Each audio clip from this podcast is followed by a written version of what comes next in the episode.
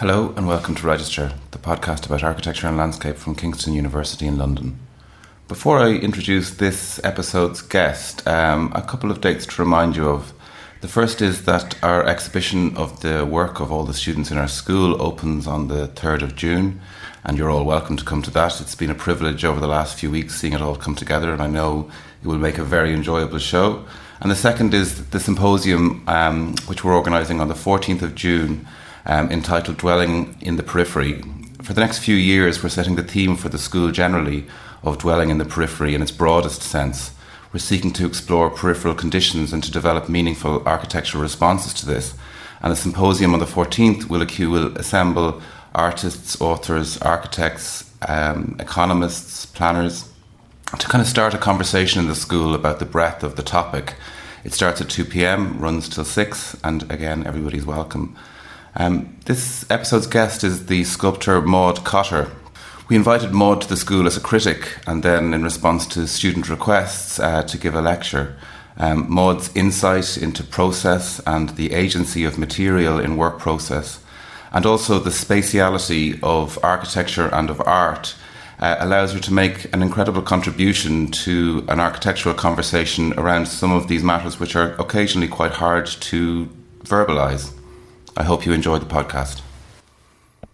So, Maud, thanks very much for coming to Kingston and giving the lecture. Okay. Um, I suppose it's kind of interesting because we've known each other for a while, mm-hmm. but then you rarely get to ask elemental questions in a kind okay. of, you know. I suppose the, the, the, kind of banal place to start might be, you know, the journey to becoming an artist. I mean, how did you make that decision? Where did you study? Um, I think I was always an artist actually since I was a child. Um, so much, my first kind of uh, exterior recognition of my condition was a neighbour. I didn't live, I grew up in a very affluent neighbourhood, right? But a neighbour knocked on the door one day and he'd been out at the city dump and he found this kind of man, mannequin, but she was kind of cut off from the, from the waist and it was just the head and the shoulders. And he said, I thought Maud would like this. and so, like, I always thought back, God, he was wonderful. And I had, I made a big installation in the bedroom with it, like I was about nine or something. And I got an old suit and I stuffed it. And I had got this kind of blonde wig for Christmas. That was my Christmas present. So I put the blonde wig on and I, I stuffed every single socks and gloves and the whole thing. And I made this complete figure. This kind of bridge, installation. This, yeah. Sitting in the bedroom. And my sister went up and she got completely cross eyed with terror. So I was always doing odd things. Yeah. Do you know? And that's like your your your your your parents and your family. Was it a kind of creative upbringing, or? Um, my mother made all our clothes, so I had all handmade clothes. Yeah. yeah. Right up to mm, since until I was twenty. Yeah. And, and you'd input into those. Well, actually, the interesting thing is when my mother used to um, follow fashion, yeah, and then she would make me these very strange kind of garments. Do you know? So, by strange, as a, as a teenager, I had you know, quite stylish, kind of eccentric clothes, which my mother made. Uh, to the point at which, even when I was very small, uh, when I was like, I don't know, about 10, I ended up getting a, hand, a, a shop made dress or something. And like, I was terrified of it. I just kept my hands out from touching it. And really, I, when I was in mass, like, I was dry vomiting because I couldn't bear the fact that it had, it was so untamed. Yeah it hadn't been handled, you know. And my grandfather was a tailor, so I used to spend hours, you know, when I was very young, with a big box of buttons in his workshop.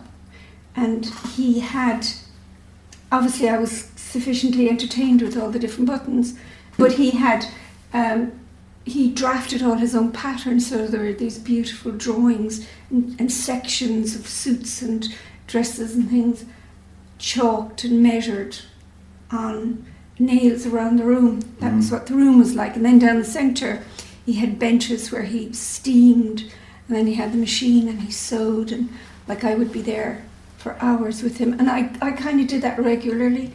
Yeah, so this is drawing, this is Yeah, making, absolutely, yeah, yeah. all of these things between your mother and your grandfather. Yeah, yeah. And then, what seems like, I mean, from an external perspective and somebody, you know, relatively ignorant of the art world, Mm. is from the time of your education, there seems to be a remarkable number of quite interesting female sculptors, artists. Yeah. I don't know which term they prefer to use. Um, as a kind of school of thinking, or a kind of, there's certainly a, a formidable presence in the Irish cultural landscape. Yeah. Were you colleagues with them in your education, or were they people you met up with afterwards, or how did that work? Well, the two people I would have been associated with, I suppose, in college would have been Eilish O'Connell and Vivienne Roche. Yeah, Um, they preceded me in college, and I came in. I had to sort of fight my way into the sculpture area with t- determination to be allowed in there, you know. and why was that? Why would you be prohibited from that? Well, the thing was, John Burke, the sculptor, was the guy who ran the sculpture area, and he was a night. He was a part timer, and you know he he didn't want people annoying him. So Students, you mean? well, yeah, sure. and like he wouldn't let me join because like I would have been an, an irritation, you know, to have to teach me or you know just to have another one around the metal area because we had no technicians and you know to have some other young thing like fucking farting around in there would have been a real irritation. So I, I, I noticed he used to wear this clean shirt on Wednesdays at the night classes, you know, and I reckon he, he was kind of interested in a member of the of the class, and but he'd lock his class, you see. Huh. He'd lock his class so nobody would come in. So I, I started kicking the door, and he'd come out and he'd tell me to piss off home and do my knitting. And then, so then, like, I'd kick some more, and he'd come out and he he'd get very annoyed. And then I went back again and kicked some more, and then he told me to that I was only a yoo-hoo head of cabbage and to yoo-hoo off and stuff. So I kicked some more, and eventually he, he gave in. He let me into the class. And then he, I asked him that I was really wanting to go for because it was modelling from life. That actually I really wanted to go into the metal class, and he said, "Absolutely no way, you're not going near that." So um, he said, "What I want you to do is take that big. There was this big, big pit of sort of clay full of these weird worms in it, and like it was enormous." And I had to take all the clay and prepare it for the class, you know. So take out the worms and then eventually he he allowed me to do something with plaster, and he said, "I just want you to cast something. I don't care what it is." and maybe make a, an element of it in the sense, you know, and see how it might go together. So what happened was I decided to do the lid of a bin, and so I cast about 20 of them. I was kind of hacking, cutting them with a little bit of an old hacksaw, you know, because we didn't have equipment. Hmm. First of all, I used all the plaster up and I was creating, I was gobbling up space and I was becoming in yet again a total irritation. And like not only that, but I cut my hand sewing and didn't seem to stop me and stuff like that. So he was really pissed off with me. So he, he just to get rid of me from the room, he put me into the metalwork area, which is where I wanted to go anyway. But this reticence is this because you were a woman, or was this just because no, it no, was his that's just the way it was. It was like to everybody? It was kind everybody, everybody. I mean, the thing is, you earned your place. It was, you know, it was like I was, I, I was also lucky because we went out. We were allowed. It, it's rather difficult to understand now the fact that the school school wasn't really structured. Like for example, I decided I was going to go to art college, and I hadn't made any application. I knew nothing about it. Uh, but I rolled up three drawings in my hand and I walked into town and I walked into the college and I asked for an interview. And I just bumped into, I was very lucky, I just bumped into somebody in the corridor and they said they weren't sure if they, they could get it together, but to hang on a minute.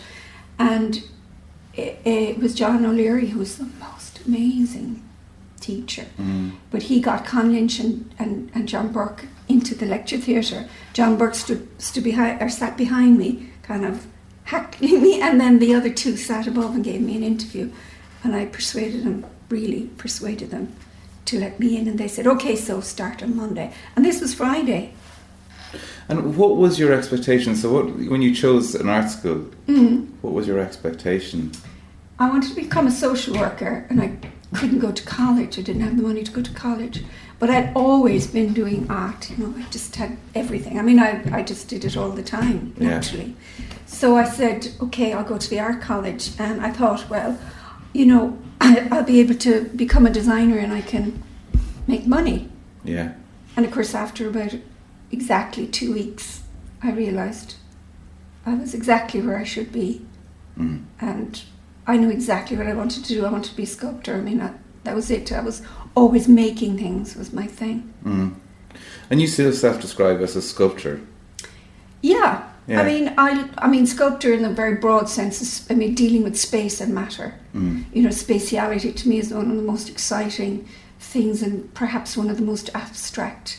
You know, that sort of even within even within drawing, that kind of volatilized edge of line, it's always opening new new conceptual space. It is in itself a sort of almost the edge of thinking. So that that's sculpture to me, that kind of projection through space in drawing and drawing in space with line, you know. Mm. They're very closely linked. So space, the nature of space was critical. And that's yeah, and it's interesting because that's how you know you first through your work, obviously, Yeah. which I think a lot of architects respond to, you know, for the very reasons you've just described. You know, it's this kind of it is a, a dialogue about space and form and presence and these complicated Yeah. things which are actually difficult in a way to verbalize, although you're very sophisticated at finding ways to say these things. But it's interesting then because it was when I've seen you crit students' work and speak to architects about, well, process actually, and how to uh, establish a kind of sustainable creative process, which is a site of inquiry but is productive at the same time, critical, and also uh, moving forward, not, not getting mired in its own criticality. It's which is uh, is something which is just extraordinarily well established in your work. I find it really uh, wonderful to be around, and it's kind of an interesting thing because ha- I'm just intrigued because that ability to verbalize or to, I suppose, to put names on things. It's actually in your work practice as well, mm. but also in this kind of ability to enunciate what it is that we do in the work that we're making as we're making it. Mm. Am I overstating that, or No, well, actually, I don't know if it's thing. I don't know if it's something that's advantageous to me. A lot of people feel that it undermines the mystique of work to speak about it. But I think I've been thinking about that recently and remembering that I started as a poet. You know, I, I started writing before I started in the art college. I was a teenage poet. really? I was, yeah, it was ridiculous. But I got a poem read, read out on the radio and everything when I was in school. You know, What age were you? God, I was just in, I was like 13 or 12 or something.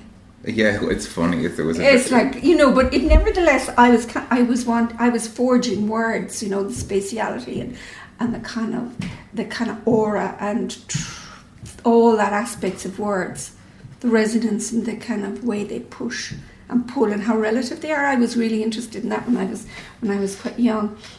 And um, the thing was then that um, there's some sort of way my mind works that sometimes there's a it kind of I, I get the color and I get sensation and the word in a sort of integrated Mm.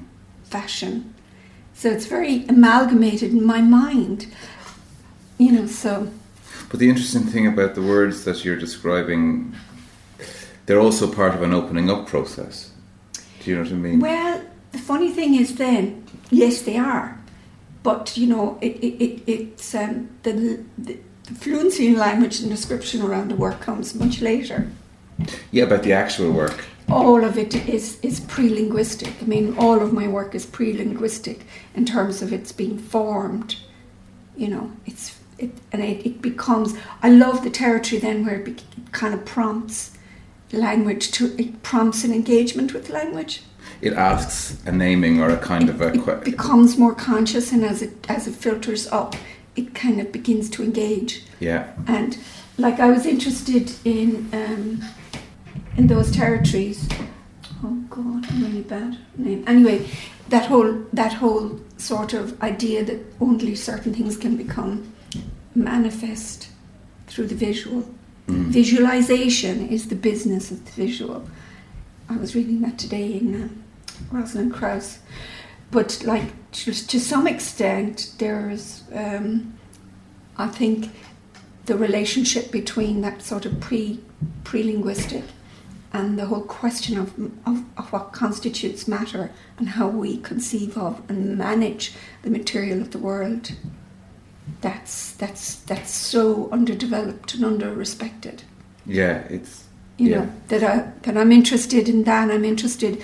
uh, So it's it's like oh, I'm interested in the spatiality, but I'm also interested in in the mercurial properties of the object and matter. yeah. You know, so it's how those interact really are my fields of interest. yeah, no, Language is part of that. So, Yeah, I mean, and this is it's interesting because we've kind of talked before about how the rational construct is a kind of is a fragmentary one. yeah, So there is no overarching rational landscape that we inhabit. There are the fragments that we choose to Yeah. establish, remove, re-establish. And it seems to be that that turning on and off of rational realities in the making of work is also really valuable thing, which is Yeah. that okay, there's something you, you use the word pre-language or this kind of unverbalizable. It's a similar thing in architecture, I suppose, where one has an agenda. You know, there's a brief and there's a site and there's all those sorts of mm-hmm. things, and there are marks which are ostensibly about finding solutions to those, but they're never the marks that have any real mm-hmm. value in finding the kind of feeling of the thing yeah, and they're kind of difficult things to do. I mean, we, we find sometimes because we're a partnership that conversation is very useful in terms of you're drawn to the qualities of a drawing or a model or something or something that is maybe abstract or an abstract capturing of something quite tangible. And it's in the describing of what one sees there to one another that actually you find the essence of something that you might want to pursue. I mean, regardless of plan and resolving all that kind of stuff. But the but that seems to be a kind of common ground where architects can feed off practitioners like you, and I hope that mm-hmm. works vice absolutely, versa. Yeah. yeah. I've really enjoyed my engagement and, and the conversations. I find them very stimulating. I also like the kind of gymnastic aspect of it, of being, of say when I kind of in, when I'm involved with um, with all these projects I haven't seen until that day. That my mind has to kind of absorb it and solve it really quickly, and I like that. It's like um, a workout for me. I really enjoy that. This is when you're critting yeah, when I'm creating. twenty architecture students in a day I or something that. like I that. Yeah. absolutely adore it. The, and the other thing is, you see, I think that, the, that there's there's a kind of particular territory.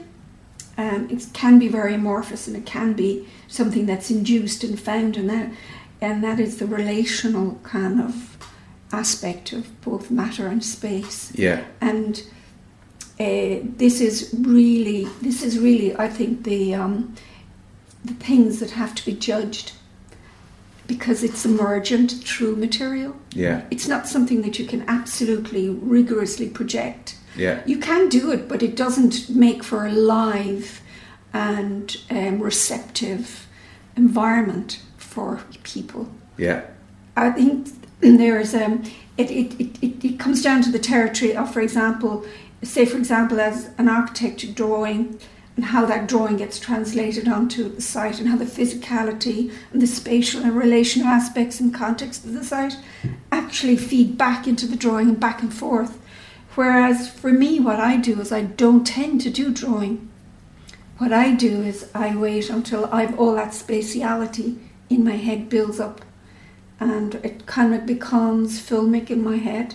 Mm. So I, that's the sort of um, so in a way, it's, it's necessary for me to hold that and not speak too much about it, and then then I have the kind of if you like the energy and the intellectual spatial capacity which is built up in my head to make the piece. So that fuels the making of the piece, and I draw in the context of that Mm.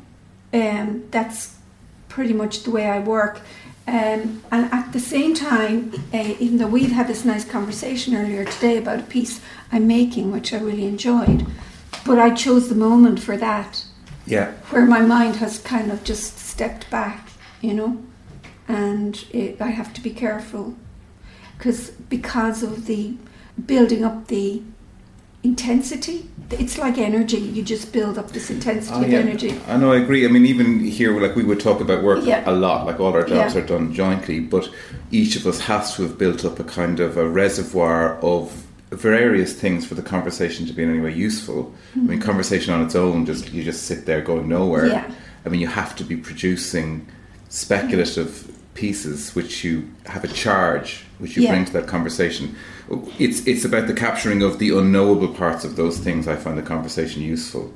Um, Yeah. I think I'm terribly comfortable with the pre-established thought that I had when I made the thing, the drawing or the model or something that I was mapping forward, and knowing that there's something else in the work.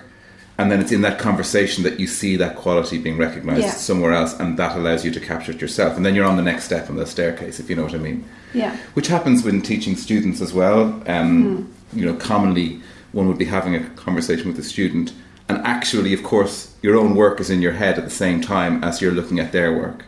And sometimes you're seeing things in their work that's allowing you to release things in your own. It's almost like Hmm. this kind of relational thing again that you're talking about.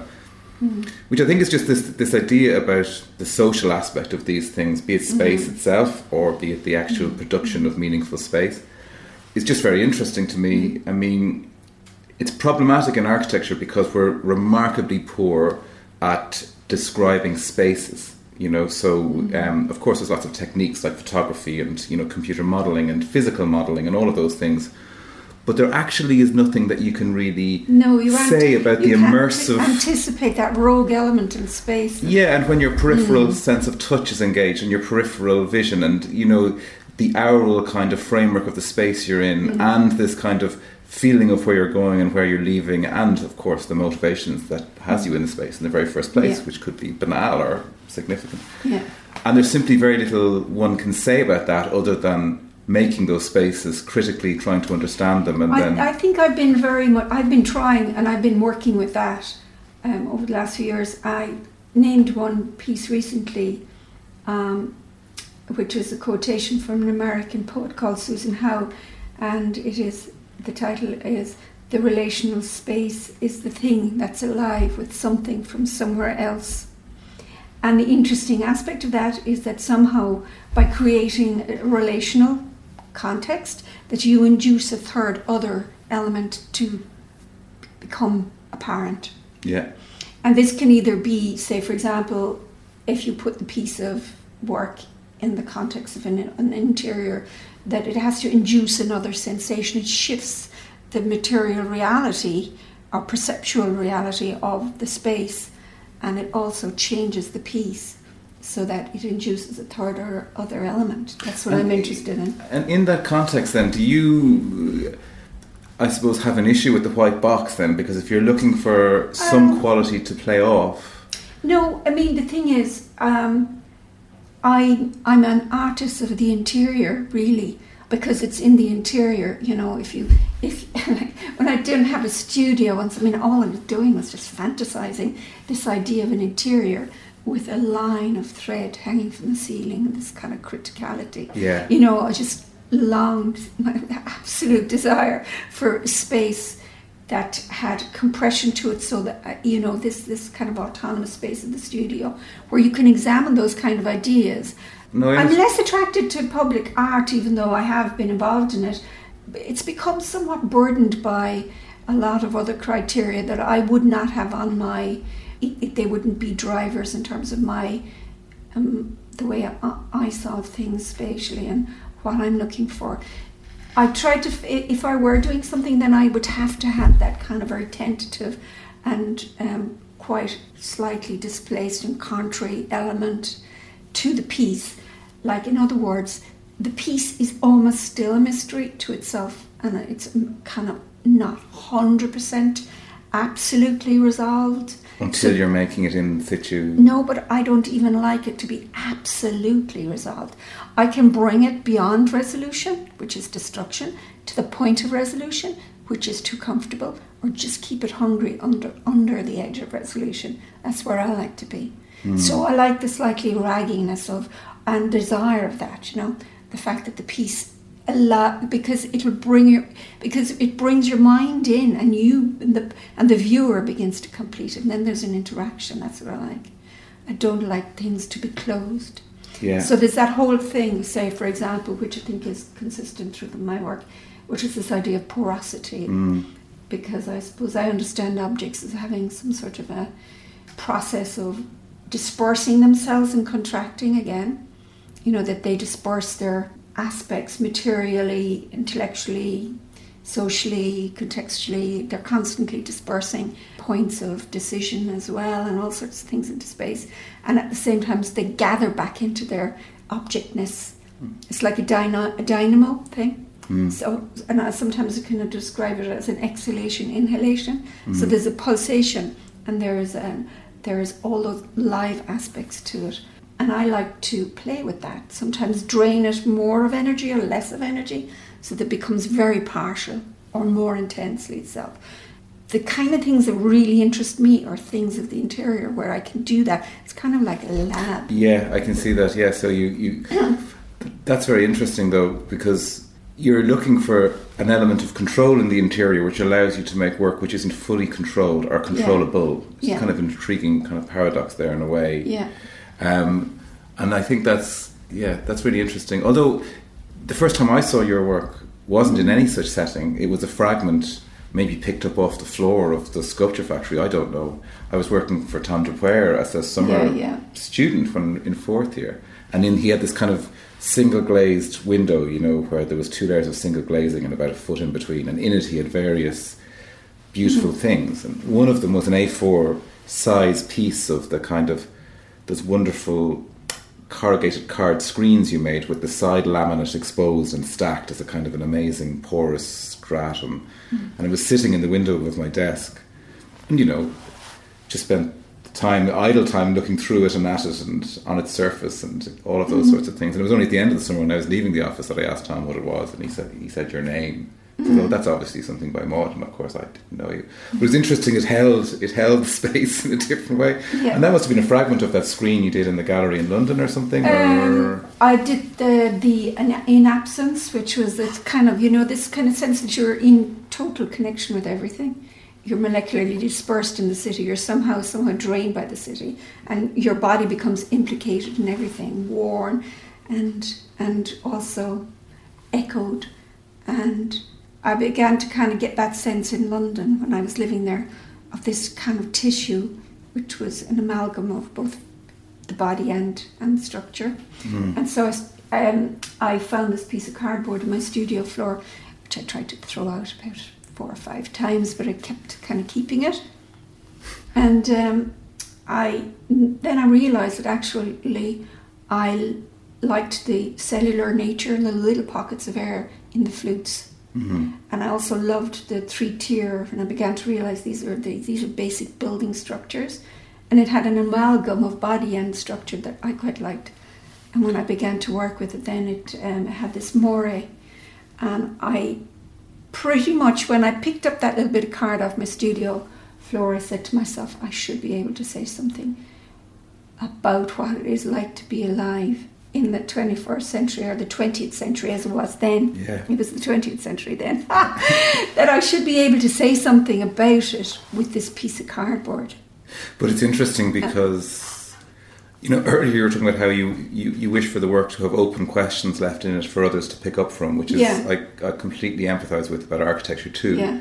which is certainty is, is definitely its enemy. You know, this Yeah. kind of where things close down to themselves, complete. There's nothing left. Yeah. Um, and but then it's interesting that you're looking for open questions in the kind of everyday matter, of the detritus that surrounds us, and part of that seems to be about removing its name from it. I mean, you know, that wasn't a piece of cardboard when you were looking at it in those terms, or at least in the sense Yeah. that I would describe it. You know, Yeah. because a piece of card comes, that word comes with the self-described limit on Yeah. on the actions available to that piece of matter.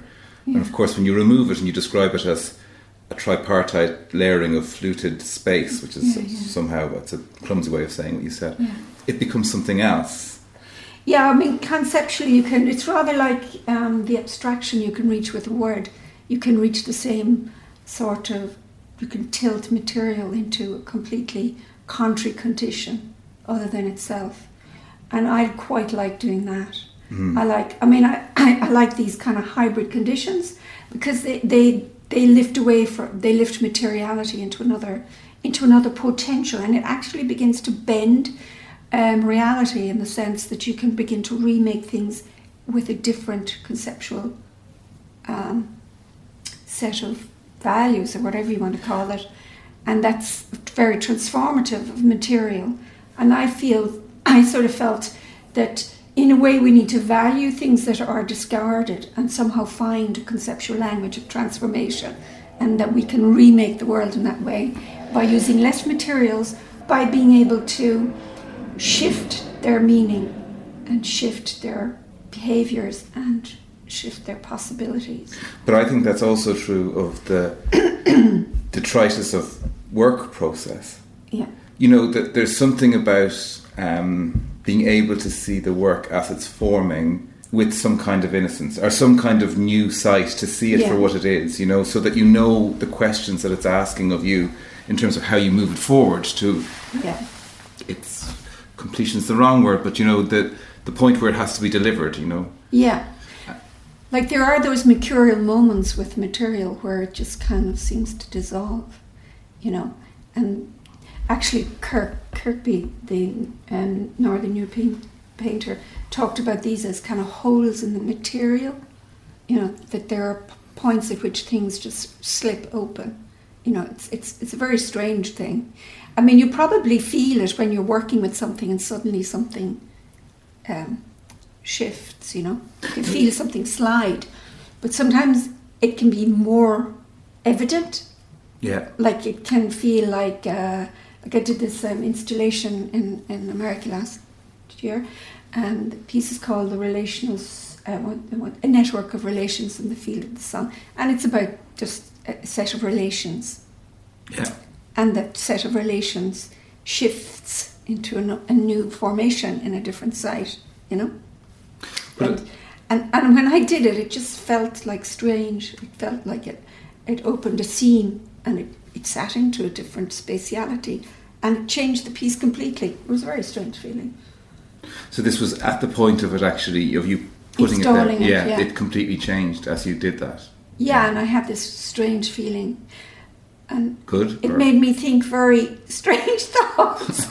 like, you know, I kept thinking a black hole is, is an implosion of matter, you know, and perhaps there is another way of, of expressing matter forward, you know, that opens up new potential spatialities and perceptions, that Yeah. that is the way forward and the black hole is the way back. I mean, if you think of Iceland as an, ice, as an island, yeah. the Thingvellir, which is the, where, where the plates of the interior of the island shift, and actually the island is opening at its centre, you know, as, as it as it kind of um, shifts. It's like unrolling a sock or something. It's It does, Yeah. but it's getting corroded near the edge yeah. So it's constantly welling up from the middle, falling out to its edge, and, and being corroded. So it's turning inside out, yeah, if you like, you know, if you're to think of it like that. So if you think of that shape in terms of um, there is an opening as well as a destruction. yes, and both are necessary. and both are a part of the same process. Yeah, and so there is ground, but the ground is incredibly uncertain, but it exists for long enough for you to stand on, right? And yeah, kind of and it's like that edge, as, as, as um, Ed Kuzma used a word to a volatilized edge. You know, it's at that edge between dematerialization and being and being still in matter. Yeah. That's the kind of line of inquiry. It's interesting. It's just a, it's quite a difficult thing to to teach because actually a lot of its teaching is allowing people confront the frustration of that and learning how to float with that or not. Do you know what I mean? Which is that uh, those who seek to try and control the process or seek to kind of harness it, maybe maybe they can produce perfectly interesting work. I don't know. I haven't seen evidence of it. The, they limit those things. but for those who try to open themselves up to that kind of potentiality in the work, they run the risk of failure on multiple levels, and it's quite a scary thing, you know. Yeah. I mean, I don't know what it's like because I know you've taught art as well, but the in architecture, there's all the mechanical stuff of trying to get the plan to work and all this other mm-hmm. stuff and accommodate the brief and keep it warm and keep the rain out and all of that mm-hmm. stuff, which is, I suppose, the base level of competence. Mm-hmm. and it's the gap between competence and the cultural value of the thing that might be architecture, right? And that gap, understanding the value of that gap, which is an internal thing and a risky thing, is an incredibly difficult thing to teach because, in some senses, it's a burden. It's certainly not an economically favourable ethic to adopt. Yeah. Um, is that similarly so? I, I would question that actually. well, yeah. I would, because I think the economically most sustainable way of continuing practice is to keep it alive. And um, if you're alive to these moments in your practice, then y- your practice will last longer. I think if you're not open to risk and you do not allow um, that element of questioning in in in your practice or as a student or practitioner, um, it becomes very brittle. Yeah. and it becomes a cul-de-sac. And then you become a mannerist of yourself and things fall away very fast. So that i wouldn't think is a good economical it's not good for any business. It's not good for anything. To be truly sustainable creative and continuing i think you have to allow those elements to play as well Mm. because they kind of keep things buoyant. And I'm always fascinated with, in, in terms of my coming close in dialogue to architecture, I love the boundaries of where different materialities meet. Mm. And those are the kind of territories you can really test those issues and how the energy of a, of a piece of timber and its um, material facade, in, in a way, Mm. how it meets something else. Yeah. How those territories, which are very complex territories, how they're handled, you know. Yeah. So I think that that, for example, is critical, and that's fed by being very open to this what we've been talking about. So I think it's actually, I think it's it's very important. And the other thing is, I think it's very important because it allows for, for, for artists, certainly very important for me, because I think if you're open to different things, you're vigilant. And I think we need to be very vigilant at the moment as we as we go forward. Things are shifting and changing very quickly. So we need to kind of have the signal of of um, um, of things and how they're changing. Mm. A lot is changing at the moment, so But that's interesting. This vigilance. I think that's a better yeah. word than my previous one about trying to see it with some kind of newness or innocence or whatever. You Oh, know, yeah. I think that you're right. Vigilance is the word. It's a hard thing to do, though, isn't it? it there are times one's demoralised or tired or whatever, fed up in work, Mm. and being vigilant at those two at those moments for things which might be positive in the work. It's a very difficult thing to do, in the same sense that when you're absolutely flying it and kind of Yeah, in a yeah. buzz of adrenaline, being vigilant as to the the gaps that are emerging in it. I mean, do you have a structure where you kind of formally sit down to crit the work yourself to kind of still it, even if you're frustrated with it, even if you're excited by it, or is it do you just always try and go with the flow of it? Well, I suppose first of all, I could say that I was very lucky when I was very young. I met a painter, and he explained to me I had to study my energy and my creative energy, which is very different to everybody else's. Not that I'm that unique; it's just that everybody has a, their own sort of energy and how it flows and how it. So I think that helps me a lot because I, I started doing that. I mean, I met him when I was about eighteen um, and 16 when I was kind of first year. I went into college when I was 17. Met him when I was 18 and he committed suicide the following year. Oh my god. Yeah, but anyway, the thing was that was absolutely enormous guiding principle for me. And um, the thing is, there are times when I, uh, I I have that kind of very dynamic mind and I use it. But when I know my mind is like diligent and serving and and nuanced and subtle, I'll be doing detailing and I'll be Mm. finishing and I'll be doing other aspects. And when I'm absolutely useless, I'll sweep the floor. And actually, that I find that really good because my mind relaxes and then I kind of can think of things. The other thing is to, I do things like um, if my mind is really overactive and I stop, I don't go and flog the thing to death.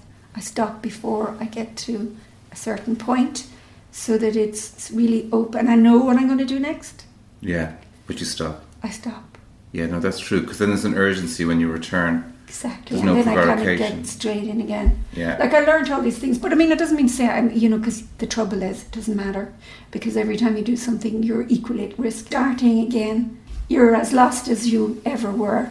True, but I do think that thing where you leave an open question in time when you're away from the desk or from away from the studio in your Mm-hmm. case, whatever, stuff's working there. You mightn't know it, Yeah, and you return to it. I mean, it's a funny one where um, was an accident, but you know, at times when things weren't working for me in Yeah. various situations, I kind of did learn to always. At the end, find something that you would leave around you, either on the desk or in a notebook, and that you would look at it the next morning as a way of kind of just prompting a start without it being this kind of sifting. Do you know the kind of the actual getting started Yeah. part mm-hmm. is very hard. I think it's and each day that's a mm-hmm. factor in each day's work. The throat clearing or something. And this thing that you're describing, which is about going, being able to listen to how your, I guess your head is, you know, at various mm. times. It's time for sweeping the floors, the time for making tea, it's the time for mm. going out for your friends with a beer. Mm. You know, those sorts of things. Yeah, it's not talked about enough because there's a kind of, I, I feel a lot of um, sympathy for, say, people in their early 20s now because I think they're being expected to be yeah. productive on a level that I've oh never yeah, I seen mean, it's before. all these corporate values are being dumped on us, so we're supposed to be highly productive. which is an insane concept. It is, uh, it's abusive and horrible kind of. Uh, but it's, what's what's really horrible about it is it's to, to to have this kind of constant level of productiveness, if you know what I mean, productivity, without any peak or trough. It's like this kind of, Yeah, which is an it is. insane thing to think about is. because it's like just constantly running a marathon. Yeah, I mean, corporate values have have become really dominant language, and one has to sort of articulate things differently. And this, I think, is you know what you- I kind of constantly ask myself: what's the what's what's the job of being an artist, and what what why is sculpture still necessary? And perhaps the language it carries and the kind of spatiality and the questions, maybe they're, they they are important to re-articulate and to. It's very important for that gather of, of question, a type of question. For example, the agency of matter. You know, the fact that things are of themselves shifting and changing. You know, uh, the other corporate view would have that we're in control and we're actually stamping out reality Yeah. and everything's fine. Yeah. But actually, it's not fine. Yeah, not at all. Yeah, so, you know, Jane Bennett wrote this um, Vibrant Matter. Uh, it's called Vibrant Matter, the book. And that's very, very interesting. It's something that I think every artist since time began is completely aware of. This relationship between the material and that one actually has to work with material, that material uh, has an agency of its own yeah, and that you're engaged in a, in a way with it. And also spaces like that. Um, um, for example, when I did my installation Network of Relations, I had never actually made the piece until I got on site. And I had to kind of let all the elements rest overnight together. Uh, and it's psychological as well, but you know, they, they, they sort of formed relationships. By the time I came in in the morning, it was nearly ready to be done. It wasn't a blank tableau, you know. I know what you mean. And like there was one other instance which might explain this because it does sound a bit perhaps eccentric. I went to install. Uh, I was doing um, a two-day seminar in uh, in the large space, the large gallery in the Crawford Art Gallery, and what I did was suspended these really fine translucent curtains Mm. and divided the space, and it calmed the space. I left it there for a week, and it wasn't advertised as being anything.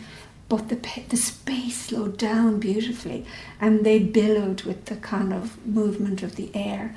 And by the time I came in to make the other decisions, everything for me. it was just, you know, it, it, it induced another spatiality just by being there, resting. The space began to rest and move in a different way for me. Wh- do you ever have others make the work with you or for you? That it, it seems that your eye and your hand is incredibly important in these decisions. I do. I like working with people. Like I made this piece, Flesh, which I had up in the, the Glen Dimplex exhibition in the Irish Museum of Modern Art.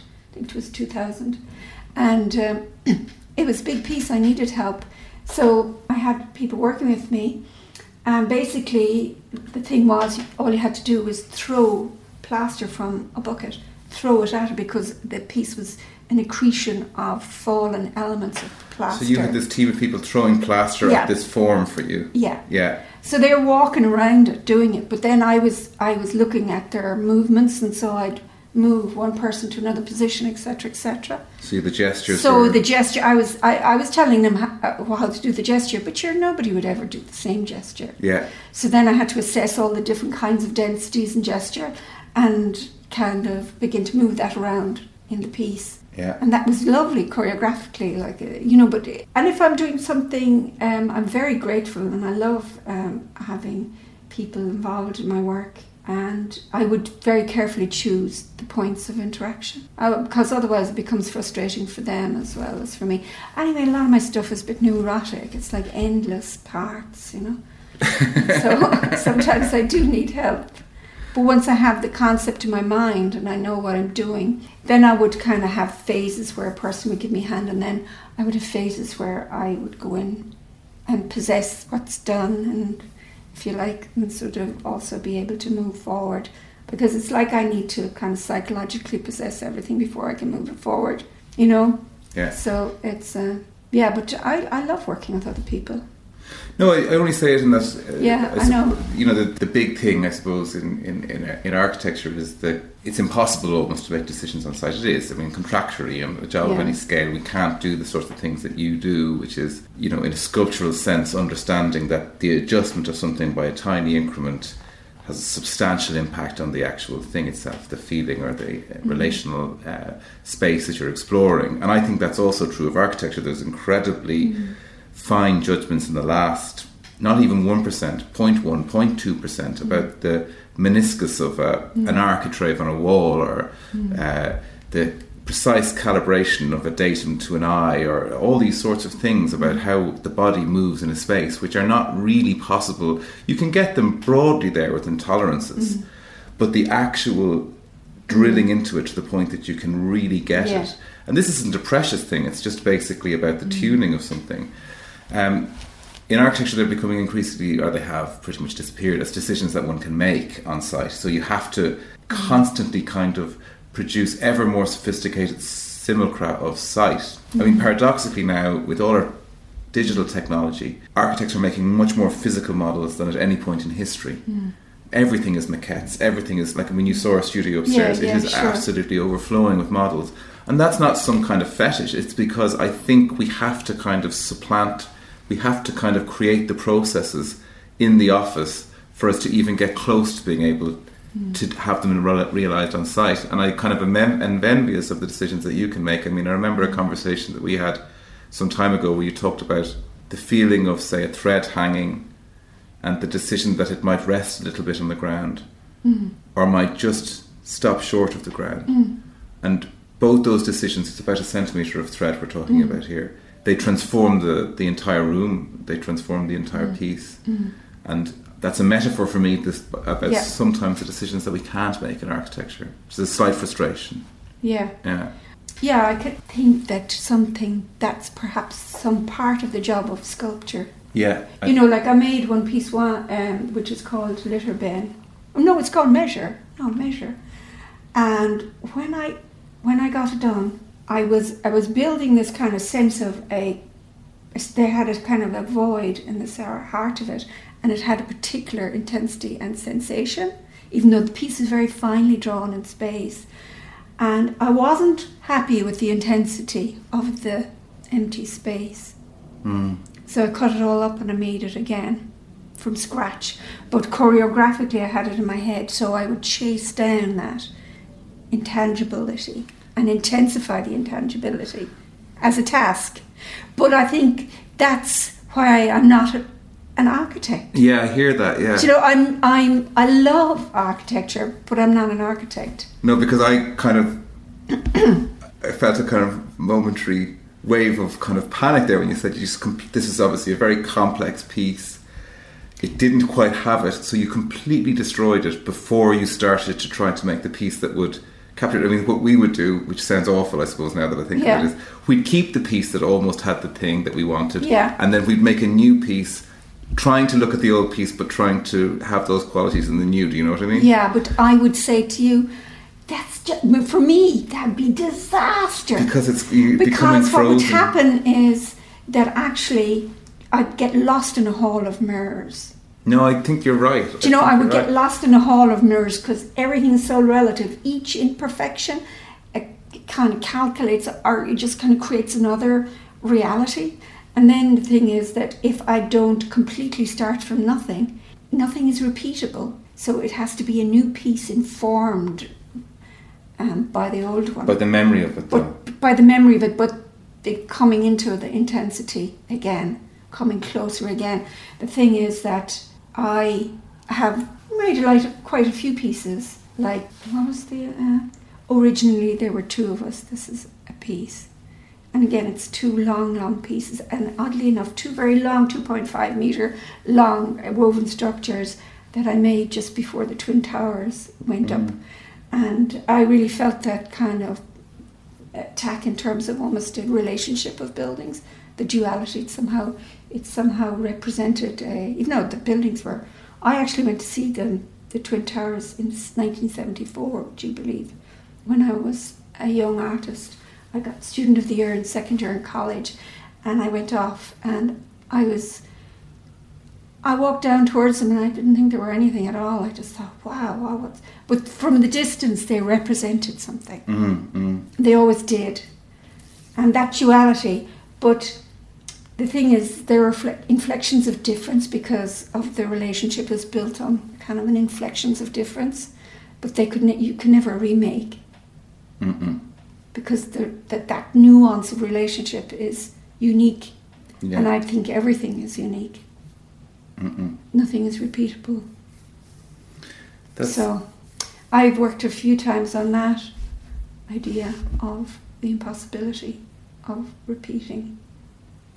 No, but that's really interesting because in that sense it links to time and I suppose Yeah. the time of a human lifespan, the changes that happen within that lifespan, a piece of work happening at a particular time in one's life. I mean, they come with deadlines, don't they? Yeah, and and and so therefore it's a kind of a temporal thing too you know i think in architecture or in in, in, in in sculpture i mean in architecture we try and pretend otherwise but i think it's absolutely true that you give the same brief to an architect when she's 35 and you mm-hmm. ask the same architect when she's 70 to mm-hmm. look at the mm-hmm. exact same brief of course you're going to see completely different pieces of work um, and that's not because of a linear evolution. I think there's other things happening. Cultures change, societies change. There's something else. yeah but immaterially it's not possible, even spatially. Yeah. I mean, this whole thing of digitally reproducing and the nausea of systemization and repetition, that's why it's such a cul-de-sac, because it's actually contrary to reality. Yeah. And uh, so that's what I think about it. Because even I did a piece which was water jet cut, and it. Um, I did it because the, the edges are soft, so it looked like it was hand hand sanded. Mm. And the piece was called More Than Anything, and it was about the nature of excess. And it had an Eamesian kind of feel to it I know the piece. the yeah. piece, yeah. And once I got over the fact that Eames, because I had kind of designed this, and then I discovered after I'd made it up in paper that Eames had done the card thing. But then I realised that was limited, and I wanted a metaphor of infinity. So I felt that was sufficiently conceptually different for me to go ahead and make it. Mm. But anyway, I got like I don't know ten thousand pieces or something. I don't know how many pieces. I got loads done. Um, uh, perhaps not, maybe five thousand. Anyway, whatever.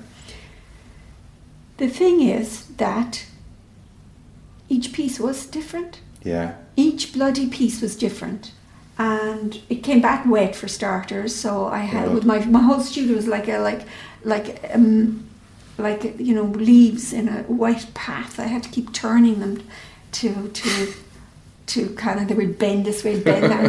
Was, oh my god, look at this! Nothing. It, it, and But were you panicking or were you delighted about that? I was I was freaked out because I thought I had an idea of repetition in my head, and I realized, oh, there's no such thing as repetition. And interestingly, as things kind of resolved and I became involved in all the nuances and differences, I realized that that was what was going to make the piece work the gentle undercurrent of difference throughout the entire repetitious piece. At any rate, the piece itself, it was the kind of piece where the idea sat apart from the actual piece I hear you, yeah. because the piece flat packed and the piece was only existent in relation to an environment. It changed every time. So, and that way I kind of um, destroyed the repetition by the fact that the system was a relational system and not just repetition. Yeah, yeah. Plus the fact that it was in, inherently sort of variant in itself. Mhm. And I quite learned a lot from that piece. I'm kind of uh, totally bored with it now.